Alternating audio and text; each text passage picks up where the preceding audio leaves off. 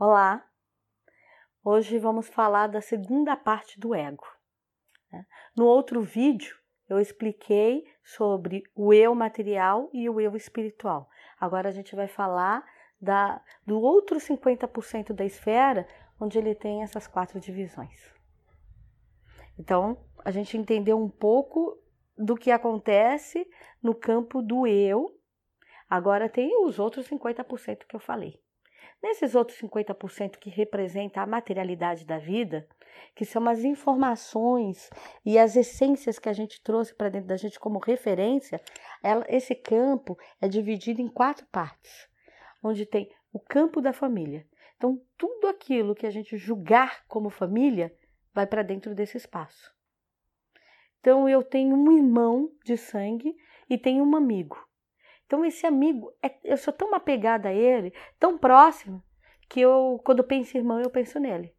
E o meu irmão mesmo de sangue, eu quase não lembro. Pode ser que esse irmão de sangue nem tá aqui dentro. Ele tá lá na memória, tá lá na mente, mas não tá no meu campo do eu. Porque só fica no teu campo, nesse campo do eu, tudo aquilo que você julgar como referência, como importante para a tua vida. É... Então, esse campo da família pode ter lá tudo aquilo que você julgar família. Não precisa necessariamente ter uma ligação de sangue. Abaixo, a gente tem o campo do social. Esse campo do social ele tem três divisões. Ele tem a parte destinado ao social mesmo, a hobby, quem são os meus amigos, quais são as coisas que eu gosto de fazer, o que, que me dá prazer, meu esporte preferido.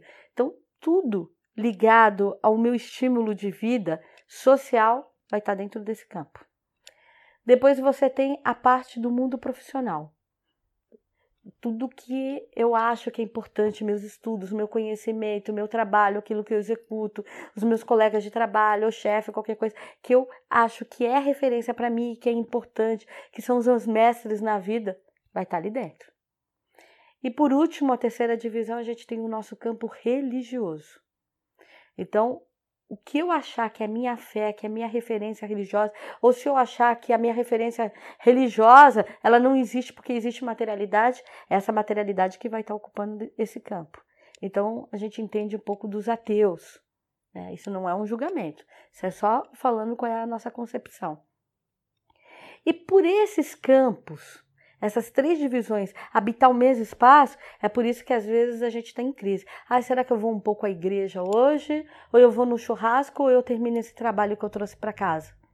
Então esses três campos acabam às vezes brigando um pouco, porque eles habitam ali. Quando a gente vai pensar, a gente enxerga os três, porque um está do lado do outro. Abaixo a gente tem o campo do amor. Esse campo do amor ele tem quatro divisões. Ele tem paixão, ele tem amor ele tem a sexualidade e ele tem a fantasia. O campo da paixão é eu que desenho ele. O quem é o meu tipo, o tipo de parceiro ideal para minha vida? Eu posso idealizar ele de uma forma material. Ah, o homem da minha vida tem que ter homens, tem que ter mãos longas, tem que ter cabelo liso ou um cabelo encaracolado, tem que ser moreno, tem que ser loiro, tem que ser alto, tem que ser baixo. Eu que vou idealizar o tipo de pessoa. Aí tem pessoas que não idealizam uma matéria, idealizam uma essência. Ah, eu quero uma pessoa ardente, uma pessoa muito sexual, um companheiro, uma pessoa honesta, né? Uma pessoa que eu admire. É... eu gosto de alguém que tem, que segue uma vida acadêmica. Então, cada um vai criar sua paixão como lhe convém. Do lado tem o campo do amor. Para esse campo do amor ele ser ocupado, um dia é, é, é, o ser passou pela paixão. A paixão ela tem um tempo de duração. ela é saudável de, de a, a, no ano, no máximo dois anos. Menos de um ano é muito precoce você transformar essa paixão em amor. E mais de dois anos também começa a ser nocivo, porque aí essa paixão pode virar uma obsessão. A gente não pode manter a pessoa em paixão eternamente. Porque no caso da paixão, a gente enxerga a pessoa como a gente quer.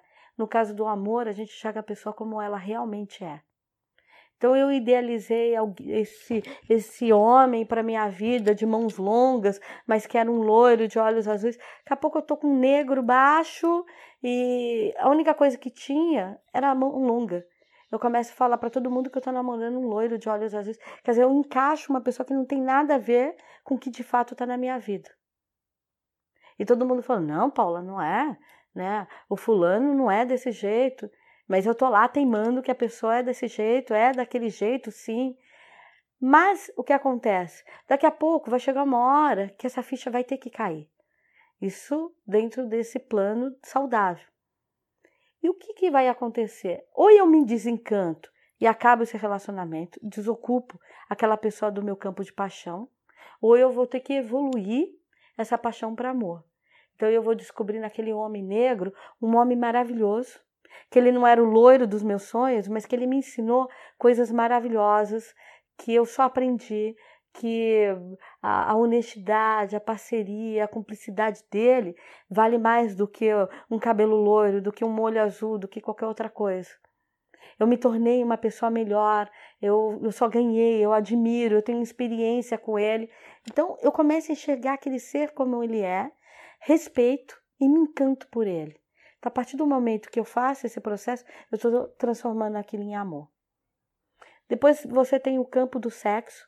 Então, nesse campo do sexo é só com quem eu quero trocar, que tipo de troca que eu quero fazer é que vai habitar nesse campo do sexo. E por último, a gente tem um campo da fantasia, que esse campo da fantasia é só nosso, né? Então, a hora que eu tô ali transando com meu marido, se eu eu tô em cima de uma cama dentro de um quarto, mas se eu ativar o campo da fantasia, imaginar que eu tô com ele numa praia, eu vou sentir e eu vou me transportar, me transportar para essa praia. E quem me dá esse poder de fazer isso é esse campo da fantasia. Ele é um campo do, da minha experiência de prazer comigo mesmo. Eu não necessariamente eu preciso falar para o meu marido que naquela hora eu estou imaginando transando numa praia com ele. Mas basta o que eu estou sentindo e a partir do momento que eu alcanço esse prazer, eu vou ter a capacidade de emanar essa energia de prazer. Então esses campos eles são importantes porque isso faz parte da minha experiência de crescimento de troca com o outro. E por último, a gente tem o campo da criação que é um campo destinado a filhos, a tudo aquilo que eu vou criar na vida, que eu sinto que a energia da continuidade, daquela essência, depende da minha essência. Então, ali pode ter um filho de verdade, que eu pari ou que eu adotei, pode ter uma, um cachorro, tem gente, eu já encontrei gente com planta nesse campo, então, tem gente que põe o trabalho, então o trabalho vira a coisa mais importante, porque a partir do momento que você colocar lá, é que ele vira é, uma, uma energia de maternidade, uma energia assim, que depende de você, que você tem que amamentar aquilo para poder crescer. Então, onde a gente tem as, as coisas traiçoeiras, porque às vezes você vai encontrar marido, vai encontrar pai, vai encontrar mãe, vai encontrar emprego. Aí essas coisas é quando começa a descambar, porque eles têm o campo próprio deles, que não é esse, mas se a gente coloca qualquer coisa errada nesses campos, é quando a gente começa a ter as crises, começa a ter as rupturas, os traumas. Né? E, e como é que a gente conhece esse campo direito dentro da gente? Autoconhecimento, autojulgamento.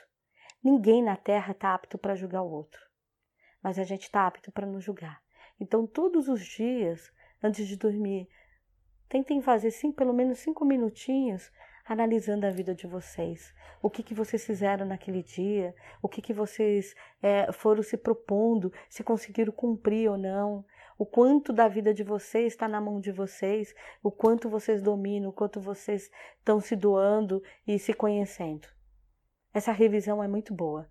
Não é para vocês fazerem isso para depois assumir um ato punitivo, mas sim para fazer isso para assumir a vida de vocês. Porque se eu não fiz hoje, eu tenho tempo de fazer amanhã. Como, como último ensinamento, eu vou falar algo para vocês que eu escutei do, de um espírito quando eu tinha oito anos de idade. Que eu me lembre que todos os dias, quando eu durmo, eu morro. E todos os dias, quando eu acordo, eu nasço. Porque todo dia é dia de começar. Então, que vocês comecem cada vez melhor. Axé.